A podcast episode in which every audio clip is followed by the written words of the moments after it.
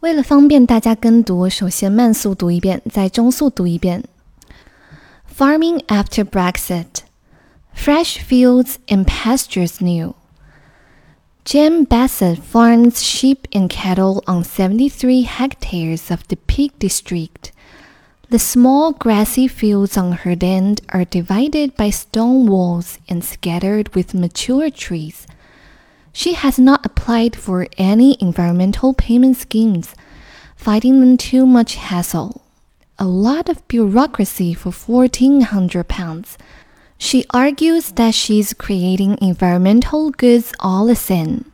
People flock to the area to admire and walk in the beautiful landscape and, if she's lucky, stay in her bed and breakfast.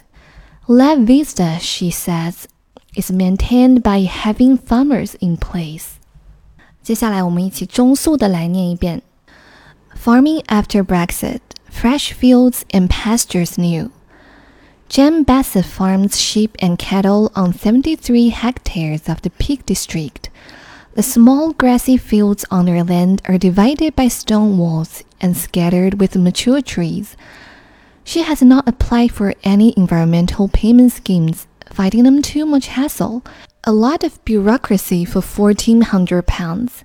She argues that she's creating environmental goods all the same People flock to the area to admire and walk in the beautiful landscape and, if she's lucky, stay in her bed and breakfast. La Vista, she says, is maintained by having farmers in place.